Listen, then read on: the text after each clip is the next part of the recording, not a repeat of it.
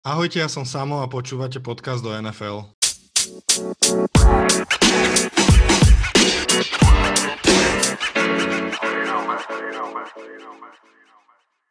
Máme tu nový diel podcastu o NFL, trochu vianočný, trochu pre fanúšikov Giants, teda vlastne úplne.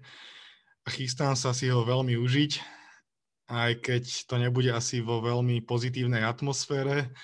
A do dielu o Giants som si nemohol zálať nikoho iného ako fanošika Giants Vlada Kureka. Ahoj Vlado. Ahoj Samo a pekné Vianoce tebe a aj poslucháčom tvojho podcastu. Tak pustíme sa do toho, do toho negatívneho, čo nás čaká v tomto podcaste. Tak uh, snáď nájdeme kúsky pozitívneho, ale budeme musieť hľadať veľmi, takže poďme na to. Dobre, tak máme po Thanksgiving, blížia sa nám Vianoce, tradične ako posledných 5 rokov Giants zabalili sezónu, tak ako ju hodnotíš? No, myslím, že sa nedá hodnotiť inak ako veľké sklamanie. Samozrejme záleží od toho, kto čo očakával, ale myslím, že aj takí tí poloskeptickí, poloopatrní fanúšikovia dúfali, že to mužstvo predsa len uhrá o pár výhier viac, ako je tých aktuálnych 4 v tejto chvíli. A tí optimistickejší fanúšikovia, a myslím, že aj klub samotný očakáva výrazne viac výhier. Bolo to vidieť už podľa toho, ako sa správali počas off-season, keď eh, naozaj sa v podstate zadlžovali, lebo bolo to aj na úkor budúceho salary capu, keď eh, podpísali Adory Jacksona, Kenny Goledea, Leonarda Williamsa podpísali. Um, bolo jasné, že majú pocit, že môžu reálne bojovať o playoff a že môžu reálne dúfať v 8, 9, 10, 11 výhier. No a situácia je úplne iná. Ja by som sa ťa opýtal na jednu vec. Ja vidím ako kľúčové tie úvodné zápasy, kde bolo, myslím, že Denver, Washington a Atlanta, kde sa neuhralo to, čo sa malo uhrať podľa mňa a tam už tá sezóna začala padať do, do tej šede, kde bola aj minulé sezóny. Ty to vidíš rovnako? Určite áno. Tie prvé tri zápasy už dopredu bolo jasné, že budú patriť k tým ľahším, dokonca spätne vieme, že patrili k tým výrazne ľahším, keďže keďže mm, vidíme, ako hrali mm, tie mužstva potom neskôr.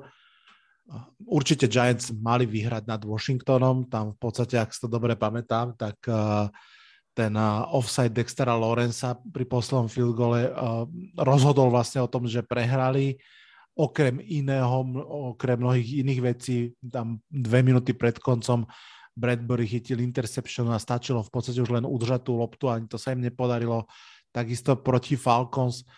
Ak by vyhrali aspoň dva z tých troch zápasov, tak rozhodne by tá atmosféra bola iná, nuž ale nevyhrali. No a, a čo myslíš, že čo sa stalo v tej sezóne? Odliadnime možno trošku od zranení, lebo ja som si vyhľadal štatistiky, ktoré podľa mňa v prvej, prvej polke sezóny bolo, som si to rozdelil na také dve dve obdobia. V prvej polke sezóny bolo sk- obrovské sklamanie defenzíva, ktorá hrala veľmi pod svoju úroveň, teda pod svoju úroveň, ako hrali v minulej sezóne. V druhej polke sezóny sa prebrala defenzíva veľmi, ale zas útok úplne zomrel proste, že čím to je, čo sa stalo okrem tých zranení. Teda zranenia boli samozrejme veľkým, veľkým činiteľom.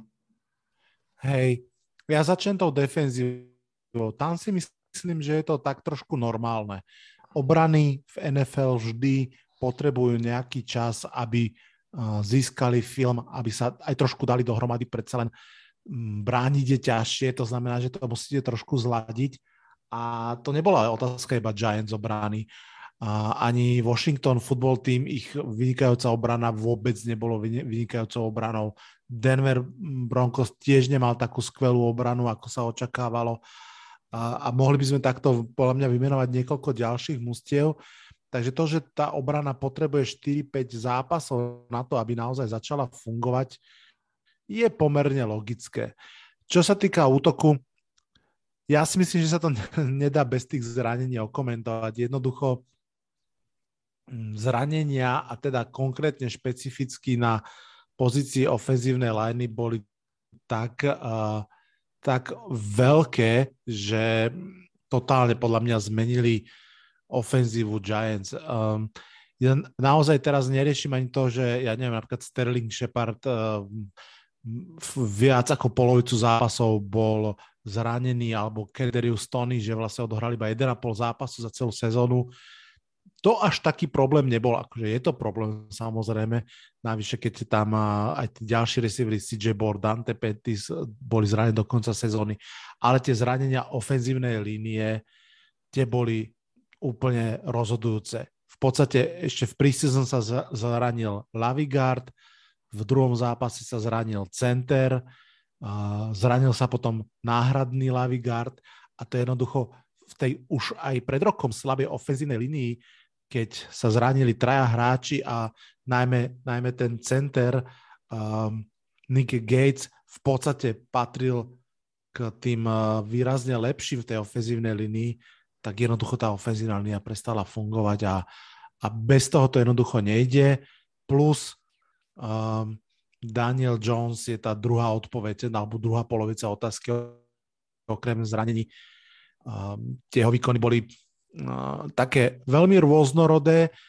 Musím povedať, že kým hral hlavne ľavý tackle Andrew Thomas tie prvé 3-4 zápasy, lebo aj ten sa zranil potom na asi 3 zápasy, tak nehral vôbec zle. A potom, potom však sa zranil Andrew Thomas, potom keď sa vrátil Andrew Thomas, tak sa zase zranil Daniel Jones a už bolo viac menej po sezóne. Ale teda Mm, myslím, že rozhodne problémom Giants je ofenzíva, to je vidieť v tom počte bodov, ktoré dávajú, respektíve nedávajú.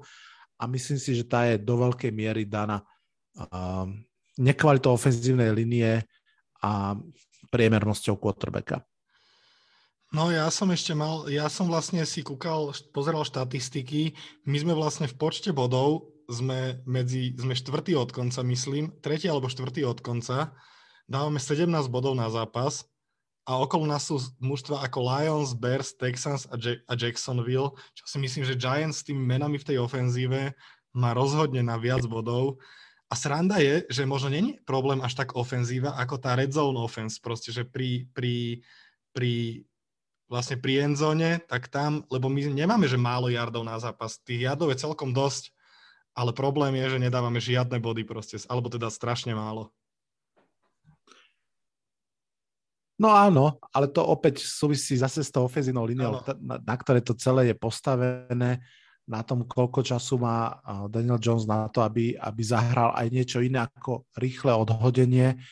A jednoducho v tej red zone, kde sa všetko totálne zrýchluje, lebo aj tá obrana už nahustená, nemusí brániť proste veľkú hĺbku, ale na 20 yardoch sú všetci 11 obrancovia, tak, je to, tak tam je už vidieť každú mini chybičku a, a proste tam ich je pomerne veľa.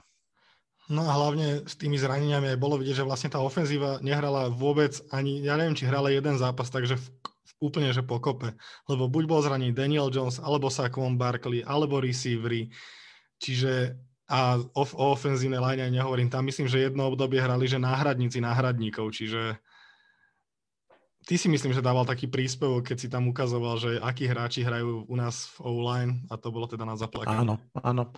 No je to tak, ako som hovoril, áno, presne. Uh, v podstate Giants museli na poslednú chvíľu už tesne pred sezónou získať dvoch gardov alebo garda a centra lomeno garda, aby zaplatali tie diery, ktoré vznikli tými zraneniami. Navyše ešte vo season dvaja Mm, veteráni na, na pozícii ofenzívnej line ukončili kariéru, čiže tam, tam to proste strašne chýbalo od začiatku.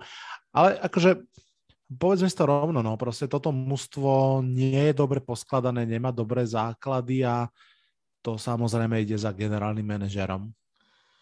Na, ku generálnemu manažerovi sa dostaneme, dostaneme za chvíľku a ešte by som prebral dve hlavné postavy možno toho útoku a tým prvým začneme tým lepším, je Saquon Barkley. Myslíš, že sa z neho nestáva tak trošku Christian McCaffrey?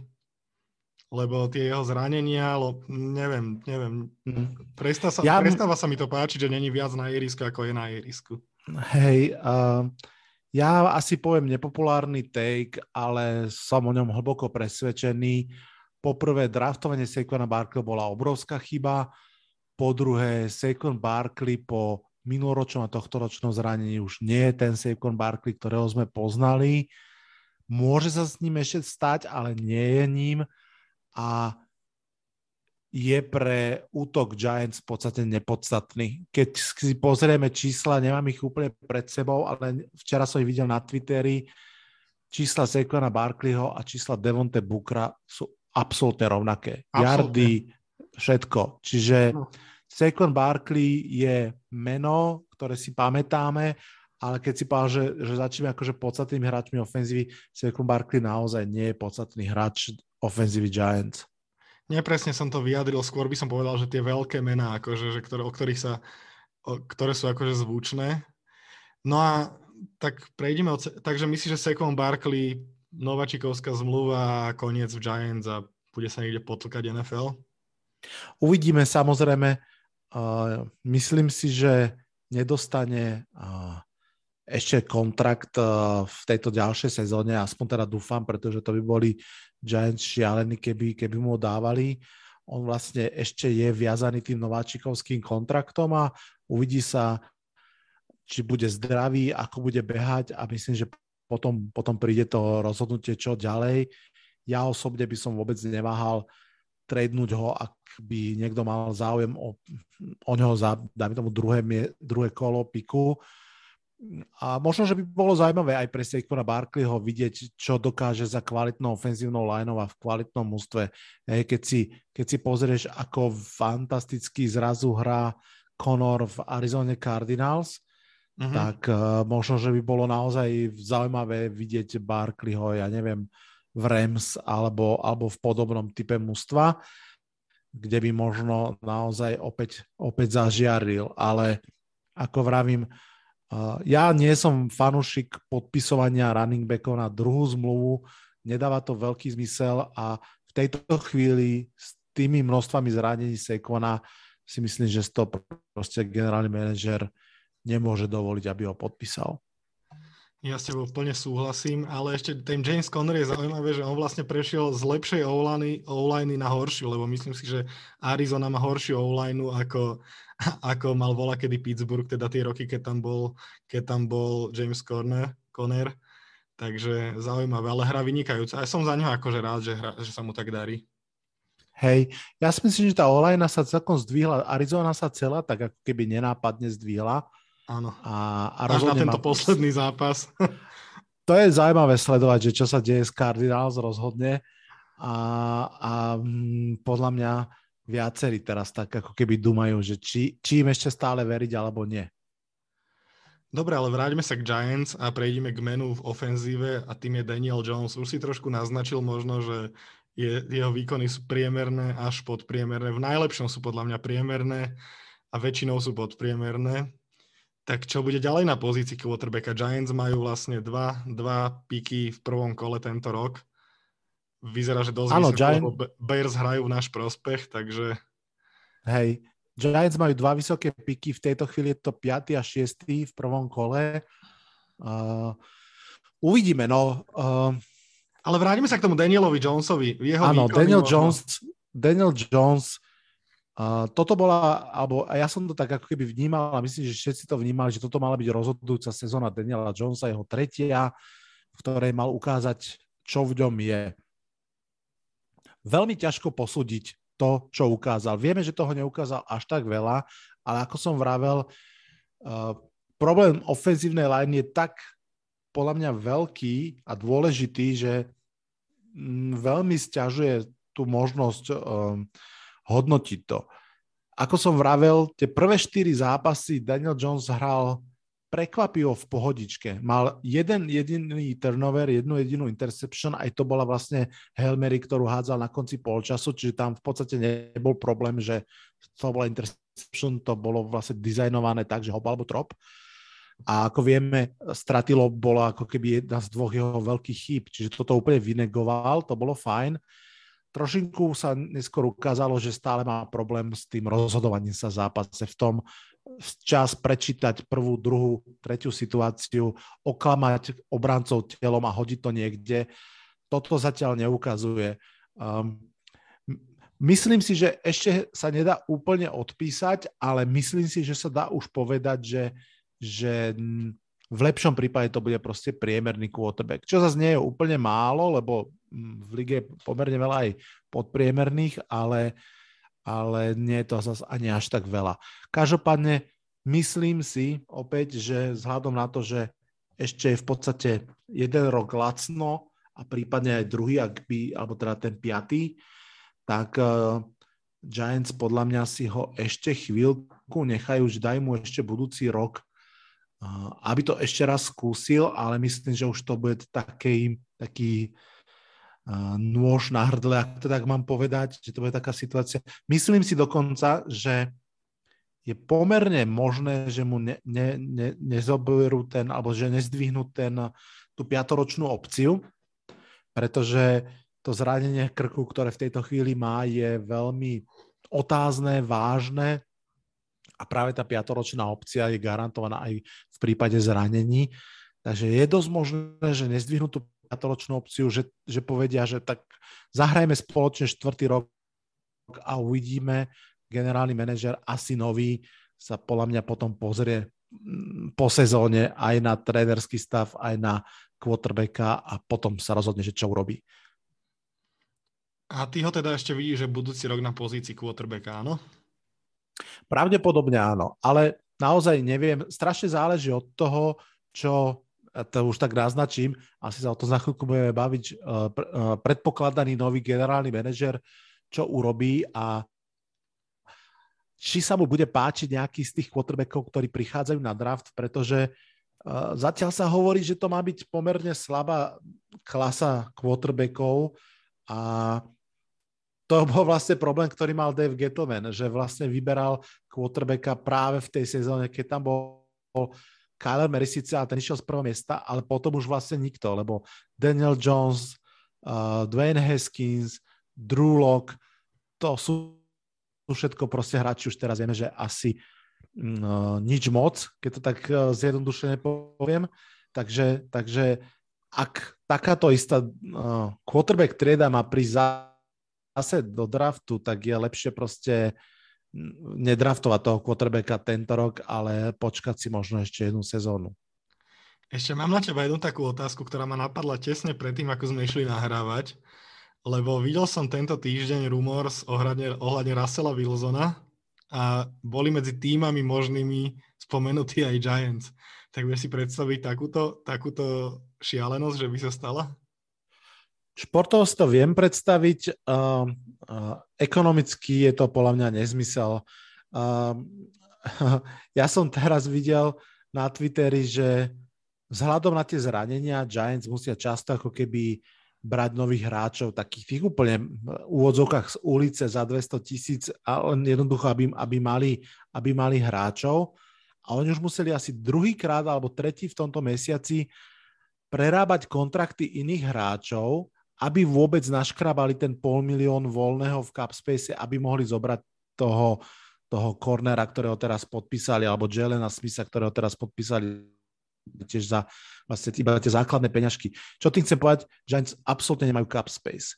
Russell Wilson, ak by prišiel, tak uh, jeho pláca bude hýbať okolo 30-40 uh, eh, miliónov za rok a proste Giants nemajú tie peniaze. Čiže Muselo by sa to samozrejme, akože teoreticky všetko sa dá podpisovať, mm, dať to dozadu, tie kontrakty a tak ďalej, katnúť pár hráčov, ale myslím si, že by to tak vyprázdnilo ten káder zase, že by to nedávalo zmysel. Čiže z tohto pohľadu mi to príde veľmi, veľmi nerealistické. To už si myslím, že je realistickejšie, že naozaj nový generálny manažer si povie, že ten Matt Corral z Ole Miss alebo ten Kenny Pickett z Pittsburghu že by mohli stáť za to zobrať ich v drafte.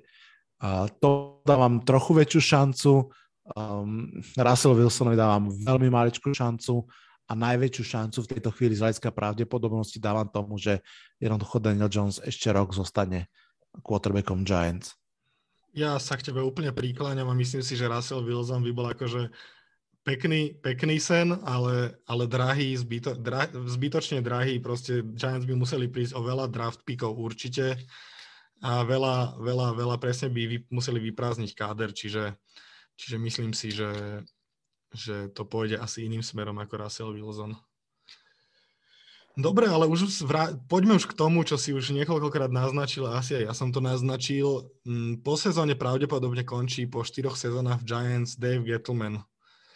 Jeho, je, nebudem sa ťa pýtať, ako hodnotíš jeho, jeho, jeho pôsobenie, ale poďme na takú otázku, že čo podľa teba priniesol do Giants, alebo respektíve čo nepriniesol, nepriniesol a možno mal priniesť do Giants, tak sa opýtam.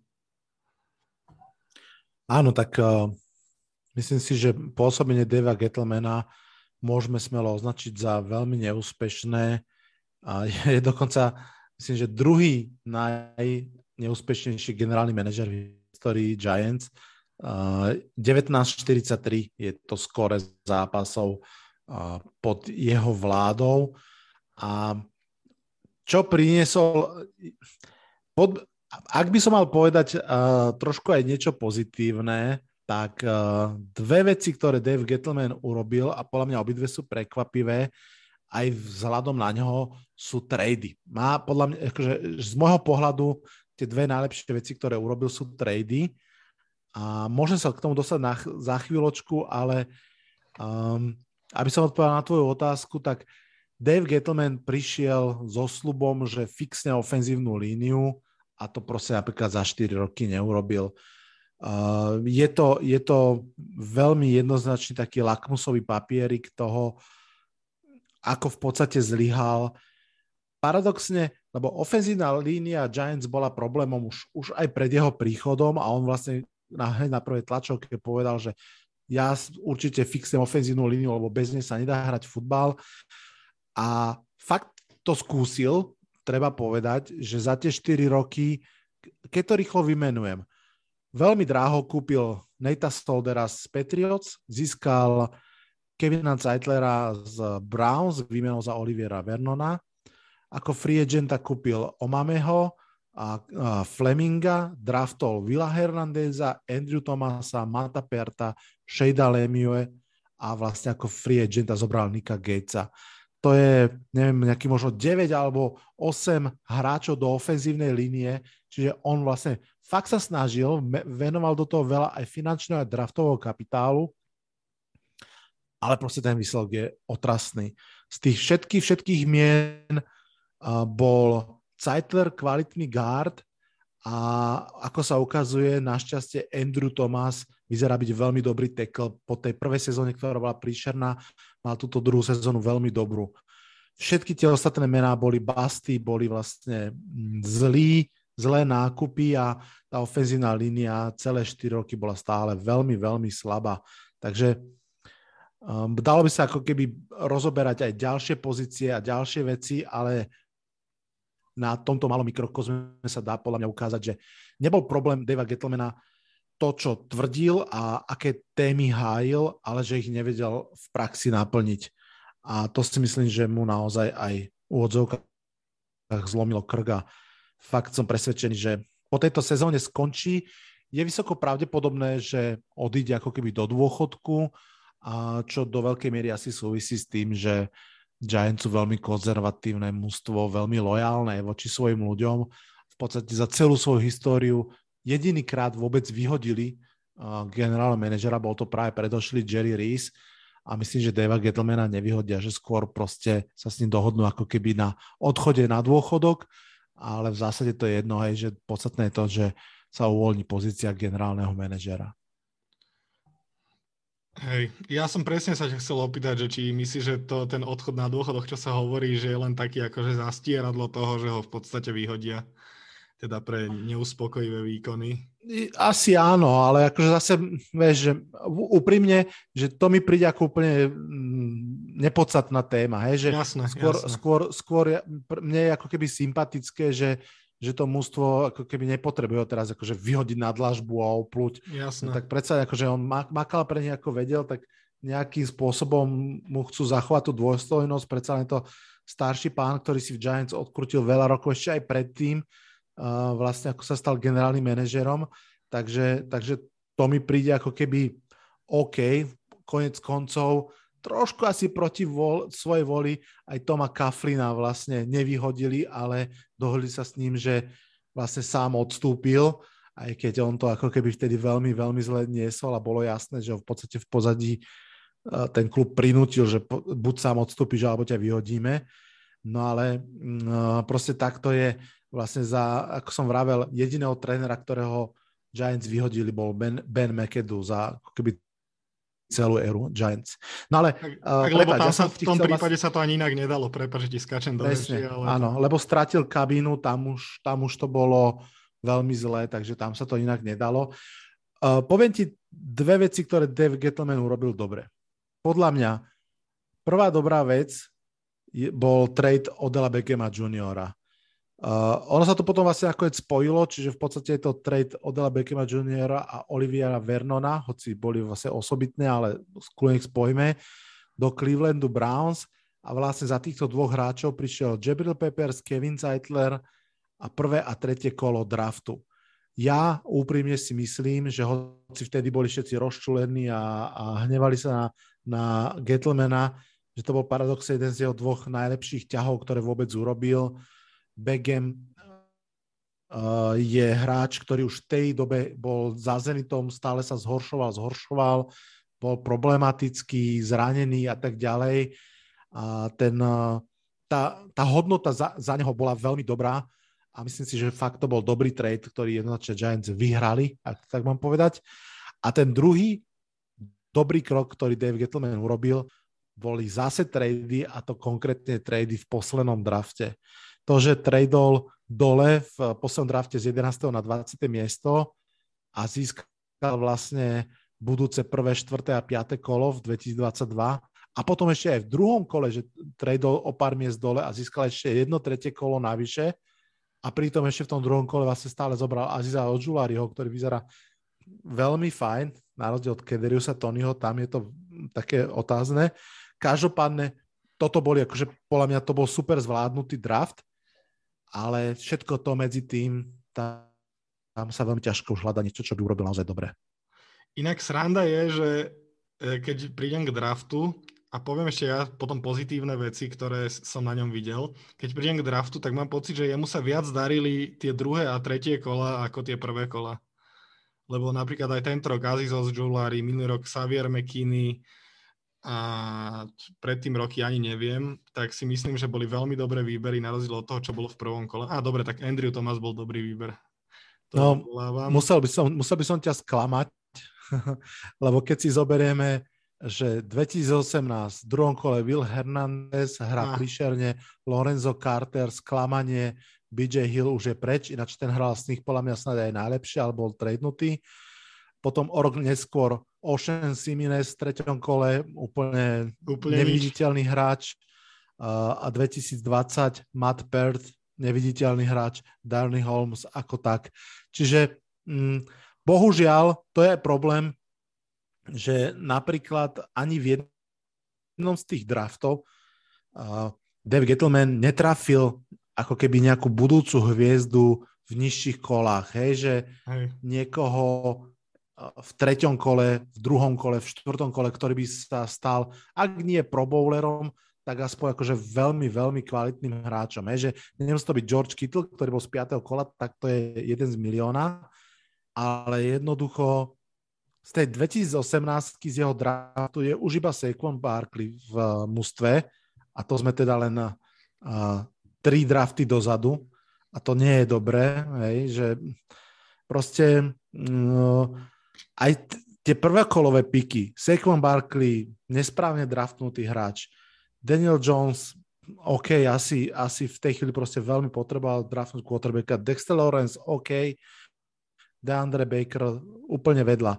Andrew Thomas vyzerá, vyzerá fajn, Kederius Tony nevyzerá fajn, čiže ani tie prvé kola nie sú proste, že lebo veď za tie 4 roky by sme mali mať minimálne, že 4 hviezdy, to všetko boli hráči top 10 draftovaní a nevyzerá to tak. Čiže bohužiaľ ten, to jeho draftovanie, od ktorého sa veľa slubovalo, že on sa tak aj pozicionoval ako grinded, grinding the tape, že on proste pozerá tie filmy, až mu krvácajú oči a nájde tam tie klenoty tak sa tak nestalo. Ale ja by som mu možno dal ako pozitívny bodík, že za jeho, za jeho vlády, nadnesene povedané, tá defenzíva začala vyzerať veľmi zaujímavo a priviedol tam fakt, že dobré mená, čo je, podľa mňa James Bradbury bol jedno z najlepších, najlepších podpisov, čo si pamätám v Giants za posledné roky. Adory Jackson je pre mňa trošku sklamanie, čakal som od neho o trochu viacej ale mne sa veľmi páči Aziz Ojulari, ten sa mi veľmi, veľmi, veľmi páči. To bolo podľa mňa veľmi dobrý výber v druhom kole tohto ročného draftu. A tá defenzíva, naozaj sa na to dobre pozerá. Aj tá defenzívna línia je veľmi, veľmi dobrá, teda veľmi dobrá. Čo ty si o to myslíš? Podľa mňa toto mu sa dá dať ako plus veľké. Dá sa povedať, že tá minuloročná free agency mu celkom vyšla, aspoň v tej prvej sezóne či už James Bradbury, alebo Logan Ryan, alebo Blake Martinez, oni všetci traja hrali fakt vynikajúco tú minulú sezónu. Túto sezónu zase Blake Martinez sa zranil hneď v prvom zápase do konca sezóny. A chýbal extrémne. Bradbury má trochu slabšiu sezónu. Adore Jackson sa tiež zranil, ktorý vlastne prišiel v túto sezónu. Čiže áno, ale to je trošku ako keby urobil Dave Gettleman to isté, čo Jerry Reese v svojej predposlednej sezóne, že rozbil bank a nakúpil proste do obrany hráčov. Vtedy Jerry Reese kúpil, ak sa dobre pamätám, Sneka Harrisona, Oliviera Vernona a myslím, že Janorisa Jenkinsa. A tiež to na jednu sezónu fungovalo a potom sa to prudko rozpadlo a tu na to trošku vyzerá podobne. Čiže uh, uvidíme, áno, aj Leonard Williams je akože veľmi, veľmi kvalitný hráč, ale tiež trochu preplatený aj tým, že za ňo išli draft picky, aj, aj vlastne vysoký plat, čiže neviem, ako ja z tých free agency minulej sezóne som mal veľmi dobrý pocit z Bradburyho, aj Logana Ryana, aj Blakea Martineza. Túto sezónu už sa ukazuje, že hm, je to také stredné, no. Inak som s teba prekvapený, lebo ty si vždy, keď sa bavíme o Giants, ten z nás dvoch ten pozitívnejší, oveľa pozitívnejší. A dneska ideš moju negatívnu nôtu, takže som veľmi prekvapený. A nie, tak nie je to negatívna nota, ale skôr si myslím, že realistická. Áno, áno, hej. Je to skôr taký pesimizmus, ale realistický, hej, no. Hej.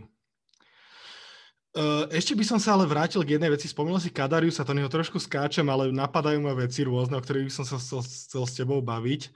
Mňa jedna vec nerozumie na Kadariusovi Tonym, že vybrali ho v prvom kole, aj to hráč, ktorý na univerzite hrával trick play, vlastne tým bol dobrý, že hrával tie rôzne trick playe a tým získaval ob- obrovské množstvo yardov. Oni k takémuto hráčovi proste dajú Jasona Gereta, ktorý je najkonzervatívnejší ofenzívny koordinátor, akého ja neviem, proste klasický ofenzívny koordinátor v NFL.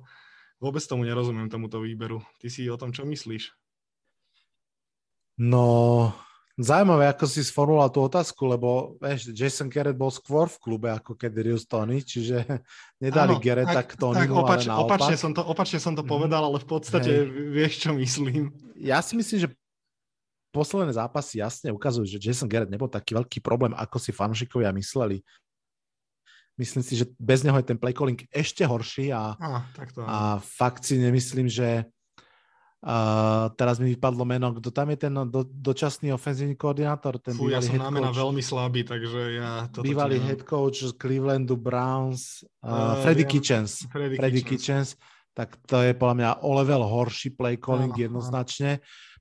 Vieš čo, Kederius Tony veľmi ťažko sa o tom hráčovi hovorí, pretože bol naozaj na ihrisku 1,5 zápasu z celej sezóne a na mňa má veľmi mm, negatívny vibe, musím povedať. Mm, veľa vecí sa okolo neho takých zvláštnych ťahá. On v podstate celý rookie camp odsedel, že mm, neprišiel na, do rookie campu, kým nebol, nebola podpísaná zmluva keď podpísal zmluvu na prvom tréningu mu nesedeli to pánky, takže netrenoval. Na druhom tréningu sa zranil a už netrenoval vôbec celú uh, uh, vlastne ten tréningový kemp. Počas preseason zápasov nenastúpil ani do jedného, lebo mal, mal problémy so zranením. Nastúpil naozaj do 1,5 zápasu, aj pred ním, aj potom je zranený. Je to trošku také ako keby zvláštne. Ja teda dúfam, že skôr to je naozaj že extrémna séria nešťastia a že sa dá dohromady a bude, bude uh, zbraňou pre útok, lebo ten skillset je zaujímavý, naozaj, si, ako si vravel, on je trošku taký gadget player. Áno.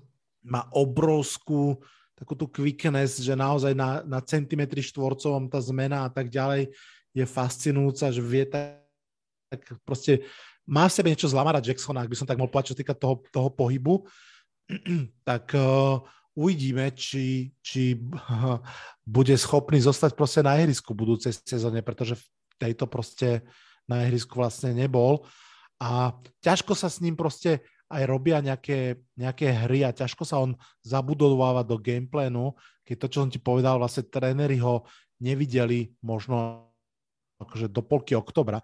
A nemôžeš proste rovno, rovno mu dať hry, keď ešte ani si ho nevidel na tréningu, čiže tam si myslím, že to je väčší problém to, že on jednoducho nebol k dispozícii. Dobre, ale presuňme sa možno naspäť k, zase oblúkom k tomu, k tomu Daveovi Gettlemanovi, ktorý skončí po sezóne. Mňa by zaujímalo, ty si taký možno viac srdcom fanúšik Giants ako ja, ja som skôr taký, mm, jak by som to, neviem to nazvať, ale ty si proste väčší srdciar do Giants ako ja. Koho ty by si videl ako nástupcu, alebo už si si niekoho všimol ako nástupcu, kto by, koho by si možno trochu prial?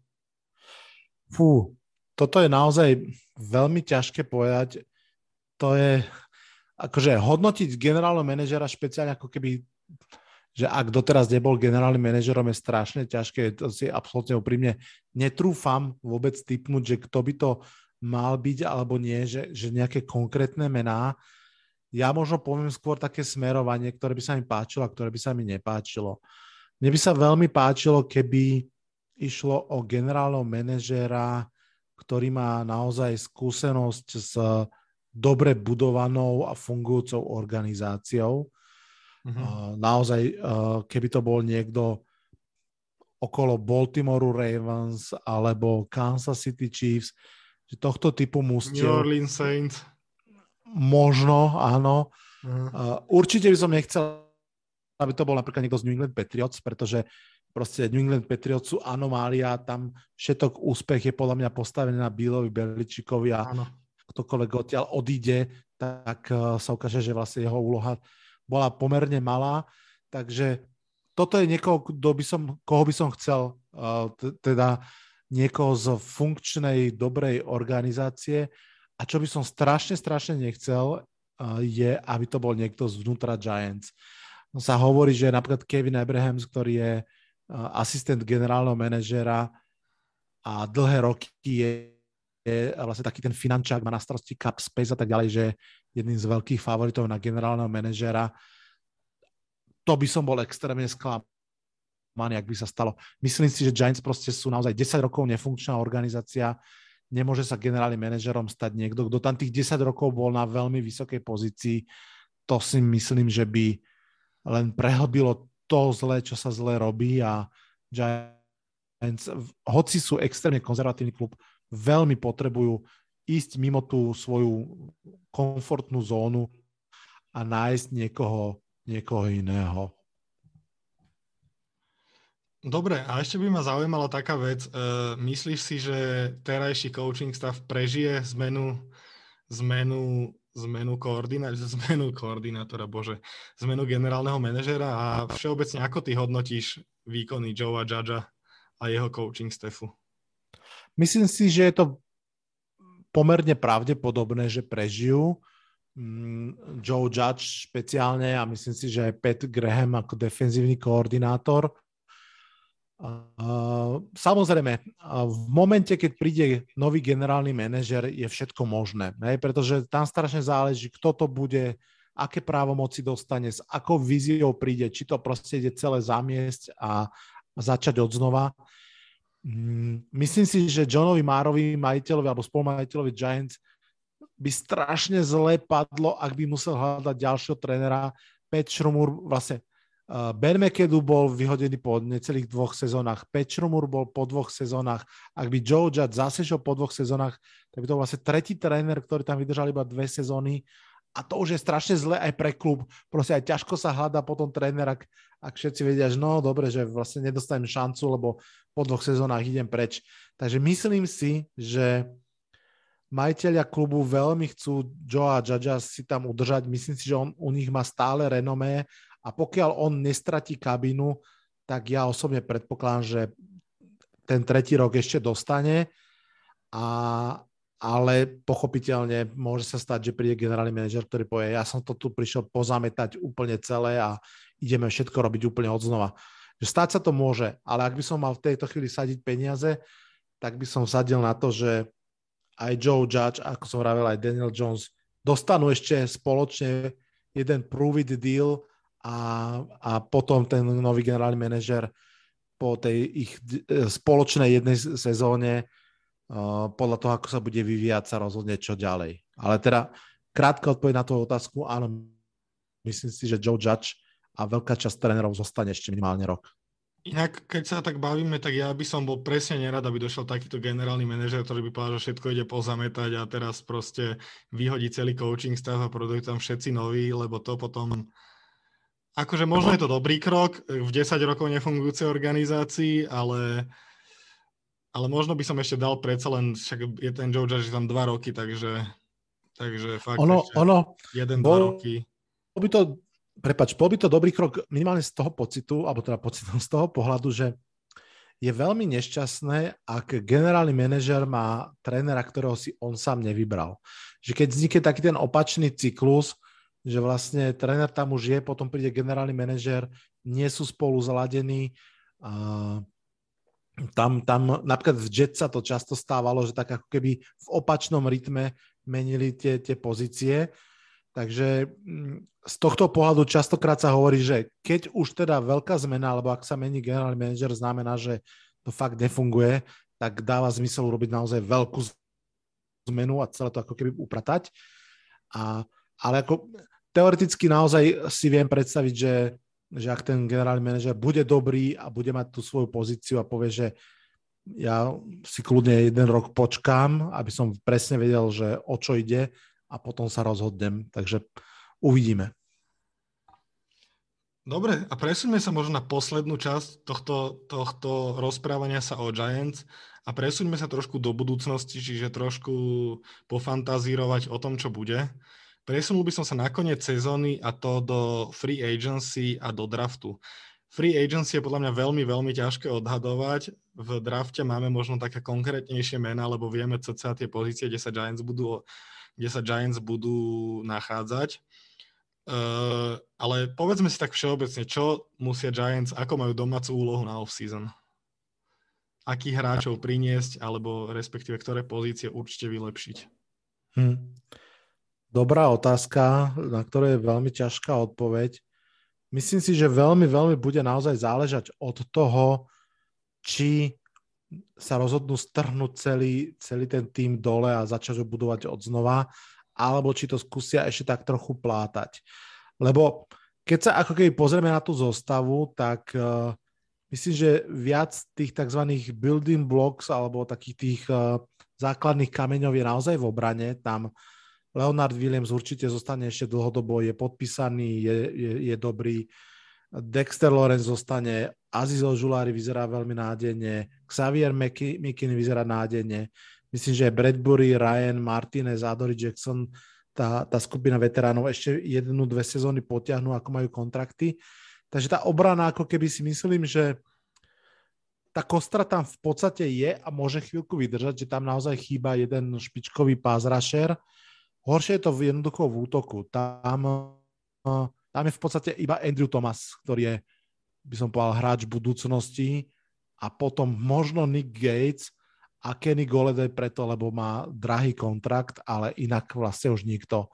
Saquon Barkley, už sme sa o ňom bavili, Sterling Shepard je 100% podľa mňa katnutý na konci sezóny. Ivan Ingram určite odíde ako voľný agent. Darius Slayton síce zostane, ale vidíme, že až takým hráčom nie je. Čiže v tej ofenzíve to zostane také trošku podľa mňa prázdne a bude sa to ukladať na novo a bude veľmi, veľmi záležať od toho, či to budú ukladať okolo Daniela Jonesa, alebo či budú hľadať vlastne tú pozíciu aj quarterbacka. Takže ťažko to úplne odhadnúť v tejto chvíli úprimne, ale, ale myslím si, že tá free agency aj draft budú smerovať výrazne do ofenzívy. Uh, tak poďme si, ja by som to úplne kľudne poňal tak, jak to poňali napríklad Chargers, ktorí vlastne minulú off-season venovali iba ofenzívnej line, nikomu inému tam. Oni vlastne zobrali väčšinu hráčov do O-line a je to veľmi vidieť na ich výkonoch, aj tá ofenzívna line hrá veľmi dobre. Ale poďme si, možno je ťažké povedať vážne tú, tú, tú free agency, lebo tam nevieš proste, ktorí hráči tam padnú, ktorí nie a ktorých podpíšu. Neviem, ako si na tom so sledovaním mien na drafte, ale ja by som chcel vedieť, že ako by si ty zúročil tie dva piky, ktoré máme v prvom kole.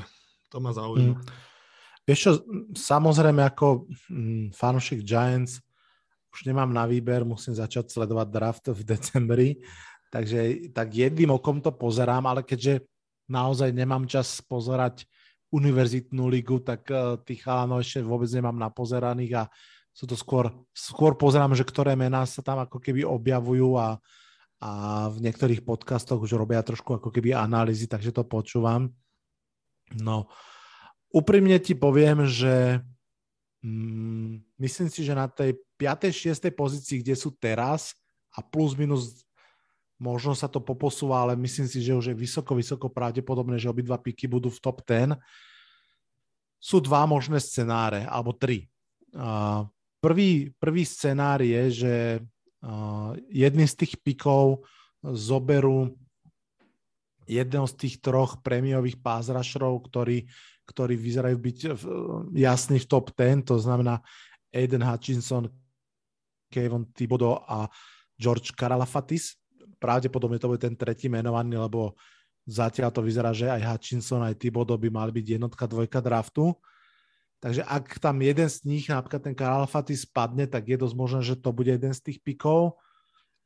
A ak ten druhý pik nebude ofenzívny lineman, tak asi pauznem svoje fanušikovanie v Giants a, a pôjdem, pôjdem sledovať už len NFL ako takú, lebo to potom akože nedáva podľa mňa zmysel. Tá ofenzívna línia tak strašne potrebuje infúziu talentu, a naozaj jednak, že free agency ťažko teraz odhadnúť a druhak naozaj Giants nebudú mať peniaze na to, aby vôbec niekoho akože naozaj dobrého do, doviedli, čiže oni to budú musieť urobiť hlavne cez draft, tak ja si myslím, že v tom prvom kole naozaj by mali zobrať uh, napríklad jedno z tých dvoch vysoko postavených teklov Ikem Okvonu z NC State a potom Evan Neal z Alabamy, Obidvaja tekli majú veľmi dobré renomé a kľudne môžu ako keby vytvoriť s Andrew Thomasom fakt, že vynikajúcu dvojcu teklov. Takže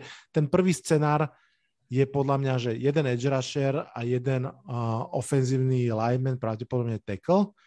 Druhý scenár, a poviem ti úprimne, že bude to vznieť smiešne asi, ale mnou preferovaný je že obidva tie piky pôjdu do ofenzívnej línie a teda jedným z nich by bol ten tackle, o ktorých som už spomínal a potom je tam jeden hráč, ktorý mňa extrémne fascinuje, Tyler Linderbaum Iš, tak volá. som dúfal, že ho povieš, tak som to dúfal. Hej, áno, áno.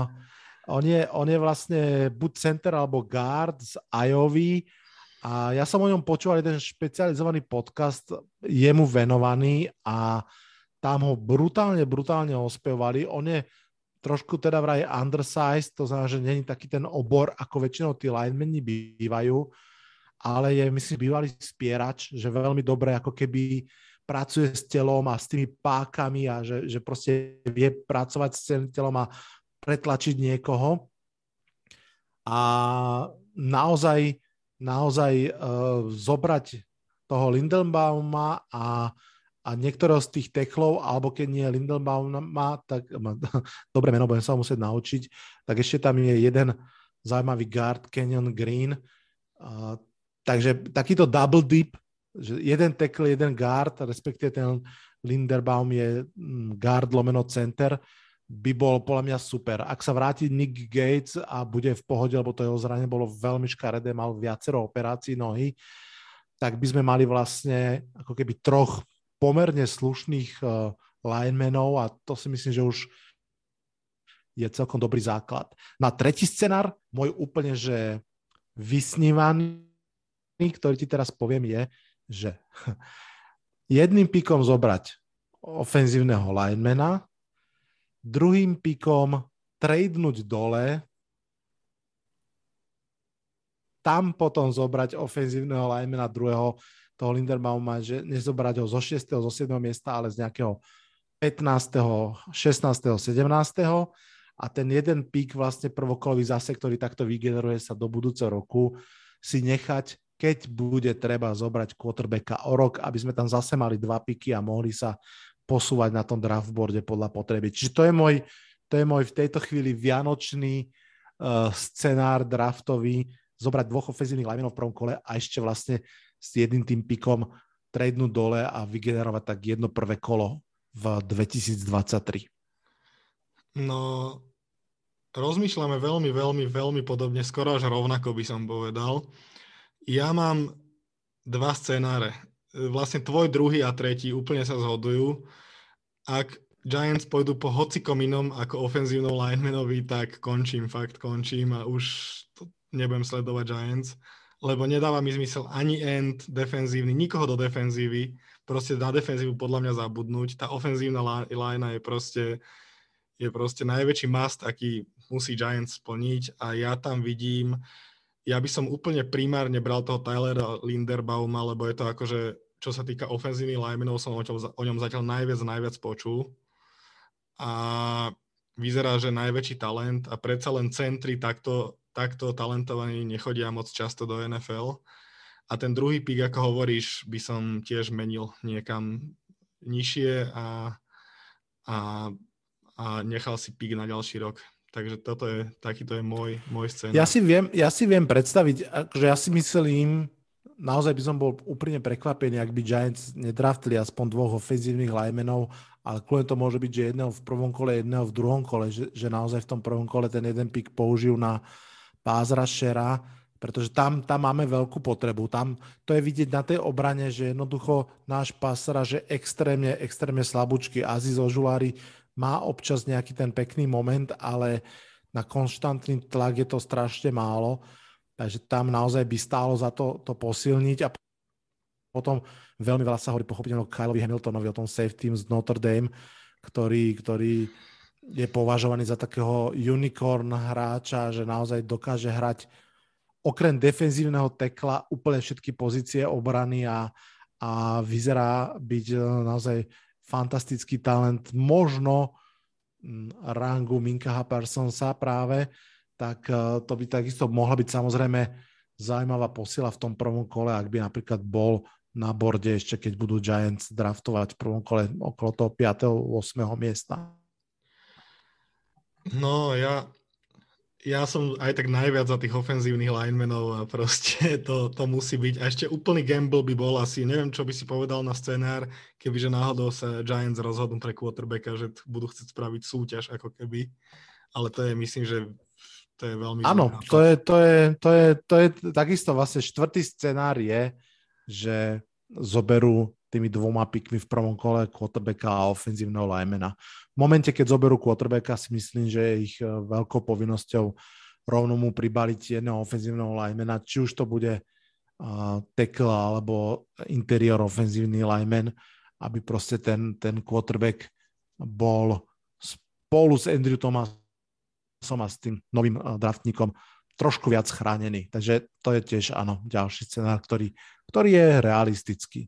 Realisticky, ale mne sa asi najmenej páči inak, musím povedať. Hej, no ale vieš, ono to je, ono to je, ono je to o tom, aký dobrý ten quarterback bude. Hej, že v tejto chvíli, tejto chvíli naozaj uh, ešte prevládajú tie hlasy, že tá trieda quarterbackov nie je až taká dobrá, ale napríklad ja, ja pomerne veľa sledujem takú sajtu, ktorá sa volá Draft Network, kde sa naozaj venujú práve draftu a mladým hráčom a tam začínajú trošinku ako keby uh, častejšie a častejšie spomína toho Kenny Piketa, quarterbacka mm-hmm. z mhm. Pittsburghu a hovoria, že to je naozaj taký Joe Burrow tohto draft klasu. Meno, o ktorom nikto nič nevedel. On s tým Pittsburghom vyhral svoju konferenciu, a hral vraj veľmi dobre a vlastne aj tí, tí chalani, ktorých čítam, hovorí, že keď si pozreli jeho tape špeciálne, tak povedal, že OK, že toto vyzerá byť, že toto môže byť dobrý quarterback. A napríklad v posledných draftoch, ktoré sledujem, tak uh, ho vo veľkom uh, prognostikujú Caroline Panthers na tom 7. 8. mieste, čiže hneď za Giants. Takže ak ten nový generálny manažer, ktorý príde a bude naozaj kvalitný a pozrie si ten tape a povie si, tento quarterback fakt môže byť dobrý, tak v tom prípade zase niečo váhať. Vieš, to je, to je presne, čo pred, pred rokom sa stalo, keď uh, Giants boli podľa mňa all-in s Danielom Johnsonom a nechali si prejsť Justina Herberta cez, cez prsty. Je, že v tejto chvíli je jasné, že to bola obrovská chyba, že tak ako Arizona Cardinals neváhala po roku poslať Johna Rossa preč a draftu miesto neho Kylera Maryho a to bolo v hre prvé kolo draftu, čo je akože a museli zvážovať, či radšej nezobrať Nika Bosu a určite to muselo byť veľmi lákavé si hovoriť, až ak ten Ross bude dobrý a budeme mať aj Nika Bosu, bude to parada, ale nie, povedať si, Kyler Mary je super, berieme ho. Tak keby toto Giants pred rokom urobili na tom piatom mieste, si povedal, že ja viem, že máme Daniela Jonesa, mali sme s tým plány, ale Justin Herbert je super, berme ho, tak by spravili správne. Takže ak, ak budú, budú mať ten istý pocit z Kennyho Piketa alebo Metia Korala, tak nám už zostáva len dúfať, že, že sa nepomília. Tak som zvedavý, ako to dopadne a že či naše, naše túto úvahy sa splnia. Ale myslím, že jeden z týchto scenárov je veľmi, veľmi, veľmi, veľmi reálny. Dobre, myslím, že sme si prešli Giants od, horu až, od hora až po spod. A poďme sa venovať poslednej časti podcastu a to predpovediam na, na ďalší týždeň, čož je túto sezónu veľmi zaujímavé, lebo také prekvapenia, čo sa dejú, tak to je, to je niekedy, niekedy krkolomné. Tak NFL nám pripomína, že je ligou ako žiadna iná asi, no. Tak, tak, tak, tak. Dobre, tak sa vrhnime na to. Ja mám vo svojom zozname prvých Giants, lebo mám ako obľúbený tým, čiže dáme prvý, prvých nich. Giants Eagles. Tvoj typ? No, myslím si, že vzhľadom na to, teda takto, začnem tak, že ťažko sa, ako keby už teraz, my nahrávame vlastne v útorok večer, ešte sa nedohralo vlastne 15. kolo, ťažko ano. sa úplne o niektorých e, zápasoch bude rozmýšľať, veľa informácií nemáme, ale podľa mňa v tomto zápase máme všetky podstatné. Uh, Daniel Jones je out of uh, for season, uh, Mike Glennon hrá príšerne, uh, myslím si, že za posledné tri zápasy všetci pochopili, že predsa Daniel Jones je rozhodne lepší ako Mike Glennon. A toto je podľa mňa jasná výhra Eagles. Ja by som kľudne nasadil toho Jakea Froma, akože vôbec by som sa toho nebal v tomto zápase. Je to možné, že sa to stane. Ja viem si to predstaviť, áno. Ale ja tiež idem za Eagles. Dobre, poďme na štvrtočný nočný zápas 49ers a Titans. Toto bude veľmi zaujímavý zápas, pretože, pretože San Francisco 49ers sa rozbehlo, vbehlo do toho playoff pavúka a snaží sa tam udržať. Titans naopak ako keby z toho svojho trošku začínajú vypadávať. Veľmi bude záležať od zdravotného stavu, veľmi bude záležať od toho, či uh, Brown bude môcť za Titans hrať, ale v tejto chvíli, ako to leží a beží, uh, by som typol San Francisco 49ers. Ja taktiež, ja si myslím, že Titans vypadli troška z tej formy, akú mali a myslím si, že tiež 49ers toto zvládnu. Myslím, že sú momentálne v lepšej forme, takže zhodujeme sa opäť. Tretí zápas. Cleveland Browns a Green Bay Packers. No, um, Cleveland Browns mal obrovskú marotku, takmer 20 hráčov na COVID liste, prehrali zápas z Raiders a myslím si, že prehrajú aj zápas Packers rozhodne a myslím, že Cleveland je jeden z najsmolnejších tímov v NFL. Proste pred sezónou boli najväčší favoriti a ich tak dokatovali zranenia a COVID, že podľa mňa nedajú ani playoff tento rok, mám taký pocit. Keď som robil pred sezónou anketu uh, v mojom podcaste, tak Browns naozaj zaznievali často ako mužstvo, ktoré môže ísť do finále konferencie, možno aj do Super Bowlu. A bolo, boli to pochopiteľné očakávania, v tejto chvíli to vyzerá, že nepôjdu ani do play-off. A áno, spolu s Miami Dolphins asi dve najnemilšie prekvapenia v AFC. Presne tak. Ja idem tiež za Packers, podľa mňa momentálne jeden z najlepších tímov, ak nie najlepší v NFL. To, čo zase hádzal Aaron Rodgers v poslednom zápase, tak to bolo... Tam niektoré tie pasy, to nepochopiteľné veci pre mňa. Ako, ako som uh, zachytil jedného novinára na Twitteri, keď to komentoval, že fanúšika Jets, že musí to byť pekné fandiť klubu, kde jeden váš quarterback nahádže 442 uh, touchdownov a ten ďalší, čo príde po ňom, tiež nahádže 442 touchdownov. Takže áno, po, po vlastne Betovi Favrovi, Aaron Rodgers, uh, áno, Packers sa majú Neviem, či, či si zachytil tú prihrávku na Markesa Valdesa z Ketlinga do tej, do tej 1 mm okna, ale to, to, to, tak, tak, taký pás som veľmi, veľmi dlho nevidel. Rodgers má obrovskú formu, uh, hrá pomerne v pohode. Um, myslím si, že v tejto chvíli sú najlepším mústvom ligy a um, podľa mňa tá, tá otázka asi naozaj znie tak, či tretíkrát po sebe prehrajú doma championship game, alebo či konečne pôjdu do Super Bowlu. Ja by som im to inak, oni patria medzi moji veľmi obľúbení týmy, čiže kľudne by som im prijal ten Super Bowl a tešil by som sa. Aj pre mňa sú Packers veľmi, veľmi obľúbený tým, ale Aaron Rodgers už pre mňa vôbec obľúbený nie je, takže mám to také rozpoltené a nechám sa prekvapiť, ako to dopadne. Dobre, ďalší veľmi, veľmi, veľmi zaujímavý zápas rád si ho pozriem. Colts Cardinals. Áno, to je, ak sa nemýlim, sobota v noci a zase Áno. zápas, na ktorý sa oplatí akože si privstať, respektíve skôr možno teda nezaspať. Je to sobota povianočná. A fantastický zápas. Colts, veľmi dôležitá výhra proti Patriots. Cardinals naopak fatálna prehra.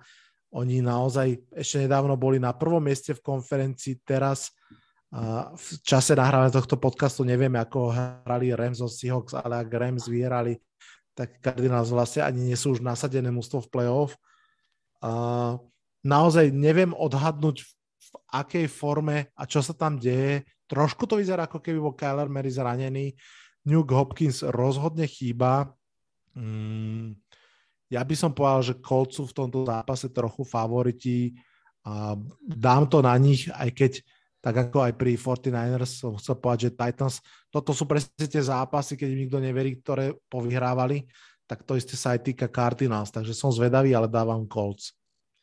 Ja idem tiež za Colts, oni sú pre mňa aj z jedných takých, takých tajných typov tejto sezóny, že by mohli ísť veľmi ďaleko, lebo páči sa mi hra veľmi. Silná obrana extrémne a ten útok je taký, no stojí väčšinou na, na Taylorovi, ale veľmi silný.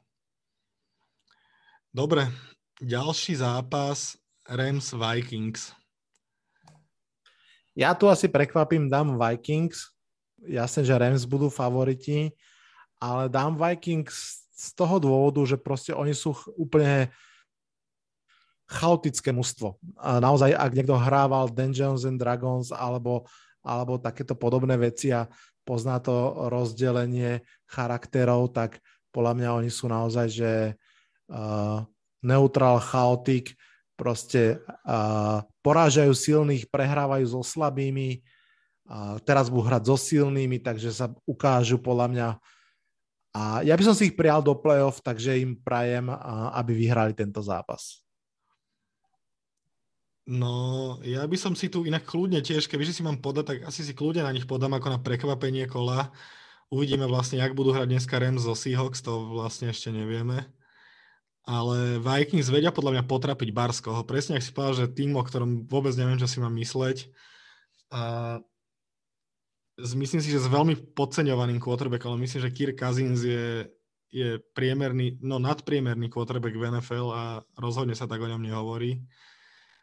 Ale... No ale vieš, teraz v poslednom zápase, teraz vlastne v, včera v pondelok, Vikings hrali proti Bears. absolútne doráňanej secondary Bears, kde chýbalo 5 start starting cornerov, teda start, prvých 5 cornerov na depth charte.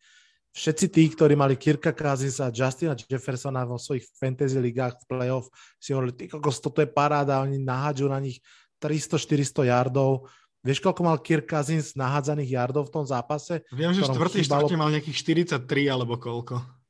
70 yardov nahádzal za celý zápas proti obrane, ktorej chýbalo 5 kornerov, takže pf, toľko na Margo Kirka Kazinsa. A to, to Bears, treba povedať, že Bears sa porazili sami svojimi chybami úplne zbytočnými. Proste tam boli mafnuté panty, fambly úplne zbytočné. To proste to, to Vikings ani nič nemuselo hrať, vlastne Bears by sa porazili aj sami kľudne.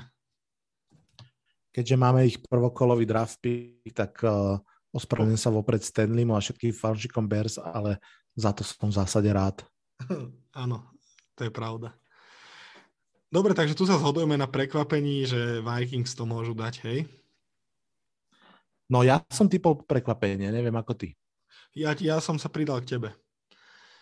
Dobre, ďalší zápas. Super je to divízne derby. Bills, ktorí tak trošku, ako keby im došiel dých, ale znovu k nemu prichádzajú. A Patriots, ktorí hrajú veľmi dobrú sezónu. Tak ktorý z týchto dvoch tímov? Toto je podľa mňa jednoznačne zápas týždňa, zápas nedele. Hrá sa už o 7 hodine večere nášho času, takže pozývam všetkých fanúšikov amerického fotbalu, aby si ho pozreli veľká revenge game. Bills eh, prehrali pred dvoma týždňami s Patriots v doma v ťažkom veternom zápase, v ktorom Mac Jones slávnym spôsobom iba trikrát hodil pásovú prihrávku, inak behali, behali, behali, behali, až ubehali Bills. Myslím, že teraz sa to Buffalo pokusí veľmi vrátiť naspäť. Je to, je to priamy súboj o víťazstvo v divízii a ja osobne, tak ako som v tom prvom zápase favorizoval Patriots a vyšlo to tak, teraz favorizujem Bills a som zvedavý, či to vyjde. Ja idem tuto, ja idem tuto za Patriots, si myslím, že, že Bill Belichick pripraví tým proti Bills a vyhrajú tento zápas opäť. Každopádne, mm, rozhodne Bills nebudú môcť skopírovať ten recept, ktorý použili Colts, pretože nemajú zďaleka takú Presne behovú tak. hru, ako má, majú Colts. To znamená, že oni to budú musieť skúsiť vzduchom. A môže to byť super zápas. Ja osobne snáď asi prvýkrát po veľa veľa rokoch nebudem pozerať Giants Eagles v priamom prenose, ale budem pozerať tento zápas a potom si pozriem highlighty Giants Eagles. Dobre, ďalší zápas, tu sa bojím strašného debaklu. Buccaneers Panthers, Buccaneers prehrali 9-0 z, z, z, New, Orleans Saints, New Orleans Saints. E, Tom Brady bol prvýkrát vynulovaný od roku 2006 a myslím, že Panthers si to v ďalšom zápase veľmi odskáču. Aha, tak ja som myslel, že sa bojí, že zase dajú na nulu. Nie, Takže, uh, hej, áno, myslím si, že, že všetci poznáme Toma Bradyho, on eh, pre motiváciu nemusí ísť ďaleko a, a nula na tabulke ofenzívy mu postačí. Otázka je, čo s tými zraneniami, pretože tie si myslím, že do veľkej miery menia v odzovkách pravidla hry. Pre mňa bola naozaj Tampa spolu s eh, Packers tí dvaja hlavní favoriti NFC konferencie, ale Fornet sa zranil na niekoľko týždňov, Chris Goodwin sa zranil do konca sezóny, Mike Evans má hamstring, nevie sa, čo s tým bude. Tam toto začína byť naozaj povážlivé. Vrácia sa Antonio Brown. Uh, tento zápas Tampa vyhrá, ale aká bude silná v playoff, to som naozaj zvedavý. Ale ideme obidvaja za Tampou, hej? No jasne. Ja Panthers bojím... sú podľa mňa z Giants jedno z najslabších mústev aktuálne ligy. Ja sa ale bojím, že Tampa nabere grády až v playoff, ako to býva ich zvykom. Teda, ako to býva Je to možné. Brady. Dobre, potom tu máme dva trháky kola za sebou. To sa myslím, že dlho nezdržíme. Jaguars, ktorí vyhodili hen toho blázna konečne a stretu sa s Jets. Tak ako typuješ tento zápas? Jaguars po výhre Detroitu v tejto chvíli majú prvý pik ďalšieho draftu. ale myslím si, že v tom drafte je to naozaj jedno, keďže je, oni už Trevora Lorenza majú a žiadny Trevor Lorenz v tomto drafte nie je.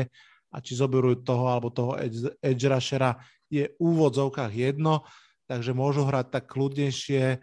Um, myslím si, že Jets sú trošku kompaktnejší ako Jaguars a je dosť možné, že vyhrajú, takže ja pôjdem za New Yorkským zeleno-bielým mústvom.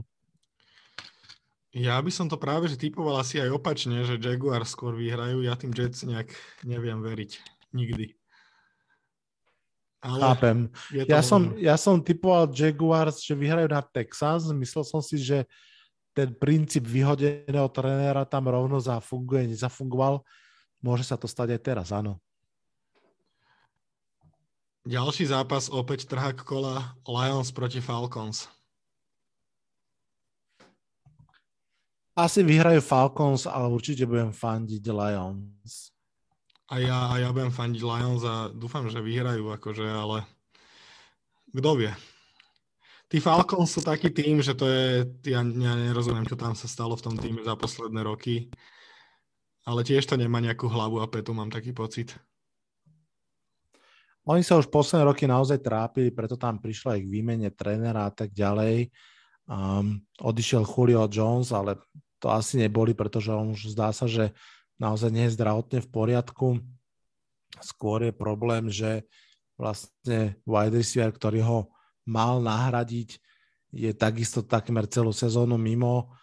A Ryan stále podľa mňa ešte je dobrý NFL quarterback, ale Falcons potrebujú väčšiu prestavbu a podľa mňa 6 výher je na nich až trošku optimistické. Ale sú lepšie mústva ako Lions, ale zase Lions sú asi tou svojou bojovnosťou sympatickejší.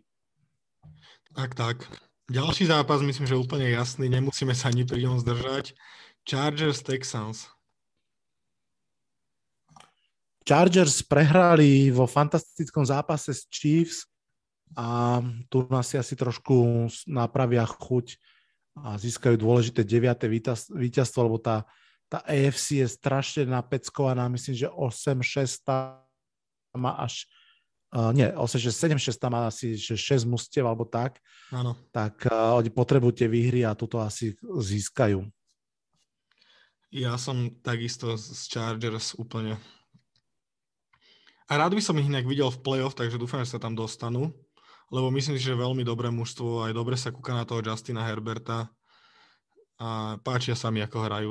Ďalší zápas, veľmi zaujímavé divízne derby, vlastne myslím si, že o čelo, o čelo NFC North, Ravens Bengals. Áno, ako vravíš, myslím si, že vôbec preteky v NFC North budú jednou z tých najväčších drám konca ligy, pretože obidve mužstva sú 8-6, Pritom Bengals sú v playoff, Ravens nie sú v playoff, lebo tak, ako som pred chvíľkou vravil, tých 8-6 mustiev je veľa. A Ravens podľa mňa museli všetky prekvapiť, ako zdorovali Packers aj s náhradným quarterbackom a klobúk dole pred tým, ako tá organizácia naozaj je nezlomná a funguje. Mm, naozaj to bude veľmi tesný zápas a som zvedavý. Niečo mi hovorí, že Ravens. Ja trošku viac asi budem fandiť Bengals, lebo ma baví ten útok okolo Joea Burova, ale aj tá ich posledná výhra bola veľmi nepresvedčivá. Mám pocit, že oni už trošku dosiahli tie svoje limity aktuálne, ktoré majú a už, už to tam tlačia tak zúfalo. A, tak uh, trošinku mi niečo hovorí, že Ravens s tými skúsenostiami a možno aj uh, trénerskou výhodou si tento zápas získajú pre seba dôležitý. Ja idem, tiež, ja idem tiež za Ravens aj keď tiež mám rád Bengals, tak presne ako hovoríš, ja si myslím, že oni už sa dostali na strop svojich možností a do toho, do toho playoff podľa mňa sú akože že taký, ne, jak to povedať, nie zbytočný tým, ale myslím, že by tam nič moc neuhrali. Začal čo Ravens si myslím, že by mohli ísť veľmi ďaleko. Asi pôjdem za Ravens v tomto zápase. Ravens majú strašne veľa zranení, to je veľká škoda. Ano, ano. A to ani nehovorím o tých zraneniach, ktoré prišli už pred sezónou na pozícii running backov a tak, ale, ale v obrane Takže um, bol by som prekvapený, ak by naozaj v playoff išli ďaleko, a, ale všetko je možné. Veľmi som zvedavý, veľmi som zvedavý. Ak by Bengals tento zápas vyhrali, tak si myslím, že ich šance na playoff sú už veľmi vysoké. Dobre, ďalší zápas. Bears, Chicago Bears, Seattle Seahawks. Áno, toto je hm, zápas teraz Seattle Seahawks proti budúcemu draft picku New York Giants, takže ja musím ísť za Seattlom. A myslím si, že je to ináč zápas dvoch mústiev, ktoré po sezóne sa rozlúčia so svojimi trénermi, obidve, aj Matt Nagy, aj Pete podľa mňa skončia v svojich mústvách, ale myslím si, že Seattle tento zápas vyhrá, má lepšieho quarterbacka, aj lepšieho trénera, aj si myslím, že taký lepší vibe, takže myslím, že to bude, navyše sú doma, takže to bude víťazstvo Sietlu. Ja idem tiež za Sietlom a som veľmi zvedavý, čo s nimi bude po sezóne, lebo tam to vyzerá na tiež, na obr- že pôjdu do veľkej, veľkej prestavby a som zvedavý, čo s nimi bude. Ale teda, ak Russell Wilson ostane, tak možno s novým trénerom zase troška ožije aj celý ten útok. Ale idem určite za Sietlom v tomto zápase. Bears sú podľa mňa, útok majú úplne nefunkčný a obrana hrala veľmi, veľmi dobre proti Minnesota, inak musím povedať. Akým Hicks, Áno, tak to je to, čo Akým Hicks je úplne zviera. To, čo ich drží roky. Tak, tak. Áno. Ďalší zápas Steelers a Kansas City Chiefs, tu je to myslím asi jasné. Pittsburgh Steelers sa držia zubami, nechtami. Tá ich výhra nad Titans ma úprimne prekvapila. Ja som sa pridal k takej metafore, že naozaj Pittsburgh Steelers sú ako zombie. Oni sú síce už dead, ale ešte to o sebe nevedia a ešte sú nebezpeční pre svoje okolie.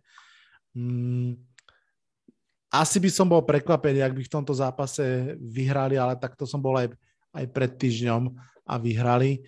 Každopádne idem za Chiefs. Tam tá obrana naozaj funguje veľmi dobre. Ten útok si myslím, že bude už uh, taký, ako ho poznáme v tejto sezóne. Myslím, že je zbytočne čakať tú super mašinu spred dvoch rokov alebo z minulého roka. Myslím si, že on bude taký hot and cold, ale tá obrana sa dostatočne zdvihla a Chiefs si podľa mňa ustrážia túto dôležitú výhru. Ja idem tiež za Chiefs a myslím si, že tento zápas dajú a myslím si, že do play-off pôjdu ako veľký, veľký favorit. Aj po tom veľmi zvláštnom úvode sezóny. Ďalší zápas Broncos a Riders. dve mužstva, ktoré sú 7-7, dve mužstva, ktoré už sú o trochu ďalej od play-off, ako by chceli byť. Už si myslím, že tam pôjde skôr o takú tú klubovú česť, ak to tak mám povedať. Navyše um, je to vlastne divízne derby. Um, asi Raiders kvôli tomu, že Teddy Bridgewater sa veľmi škaredo zranil, dúfam, že bude v poriadku a Drew Luck proste je absolútne presvedčivý. Takže na pozícii quarterbacka Derek Carr je jednoznačne bude najlepším quarterbackom na ihrisku a malo by to stačiť aj proti veľmi, veľmi dobrej Broncos obrane. Ja idem tiež za Raiders určite a Derek Carr podľa mňa veľmi dobrú sezónu. Trošku ich poznačili tie rôzne off-field problémy, ktoré mali, ale, ale idem za Raiders. Ďalší zápas Washington Football Team a Dallas Cowboys, ktorí sú 10-4 a nikto o tom nehovorí, tomu nerozumiem. Proste Cowboys sú tým, o ktorom sa vôbec nehovorí a pritom majú jeden z najlepších rekordov NFL. Dallas Cowboys sú veľmi zaujímavé mužstvo. Ja som uh, teraz uh, v minulom článku na Smečku, kde som začal písať o NFL, práve mal jeden taký odstavec, kde som hovoril, že Cowboys a Chiefs sú veľmi podobné mužstva, prešli zaujímavou zmenou z očakávaného ofenzívneho juggernauta sa stali mužstvom, ktoré je ťahané obranou a tá ofenzíva občas zapne, občas nie, ale zatiaľ to stačí. Myslím, že Cowboys ani proti Giants tá ofenzíva ich nebola úplne to, čo by mala byť a ak chcú ísť ďaleko, tak by tam mali niečo vyriešiť. Každopádne toto je, myslím si, že pre nich rozhodujúci zápas. Ak ho vyhrajú, tak už, už uh, sú jasní a myslím, že ho aj vyhrajú, hrajú doma. Ja tiež idem za Cowboys určite. A posledný zápas Miami Dolphins a New Orleans Saints. No, um, dve mužstva, ktoré sú 7-7, a pre Saints to znamená, že sú realisticky v playoff, pre Dolphins to znamená, že už je playoff pre nich príliš ďaleko. A veľmi vyrovnaný zápas asi, asi by som povedal, že eh, by som si zobral tú Tangovajlov uh, eh, ako lepšieho quarterbacka versus Tysona Hilla. Naopak eh, tá obrana Saints je o chlb lepšia, alebo teda možno aj o väčší chlb je veľmi dobrá, ale aj Dolphins obrana je slušná. Toto môže byť kvôli taký, taký defenzívny zápas s málo bodmi, ktorý môže vyhrať jedný aj druhý, takže to je naozaj, že hodmicov ja asi možno typem prekvapivo Dolphins. Ja si myslím, že tiež presne by som to povedal, že low scoring game a ja pôjdem za Saints, lebo môj, je to môj obľúbený tým, veľmi obľúbený tým, takže, takže ja pôjdem za Saints a že vyhrajú. Dobre, prešli sme si, myslím, všetky zápasy 16. týždňa, aj keď 15. ešte vlastne nedohral v podstate. Dneska v noci sa hrajú posledné dva zápasy, mám taký pocit. A prešli sme aj celú, celú, celú, všetko, čo sme chceli prejsť v podcaste. Ja ti veľmi pekne, Vlado, ďakujem opäť, že si bol hosťom môjho podcastu. Ja ďakujem za pozvanie a veľmi rád som sa aj takto pred Vianocami porozprával o Giants a o celej lige a navyše výnimočne, keď som ako host, tak som rád, že to nebude musieť ešte celé strihať ďalšiu hodinu a pol, ale že len dorozprávam a hotovo. Takže ďakujem za pozvanie a držím palce ešte za, za výrobou podcastu podcastu. Ďakujem ti, ďakujem a prajem ti hlavne pekné sviatky a prajem aj vám všetci, všetci posluchači pekné sviatky, užite si ho, užite si ich, bude sa hrať aj NFL, takže bude čo pozerať. Sledujte The sledujte americký futbal s Vladom Kurekom a počujeme sa, vidíme sa. Čaute. Čaute, čaute. Thank you. you know, man. You know, man. You know, man. You know, man.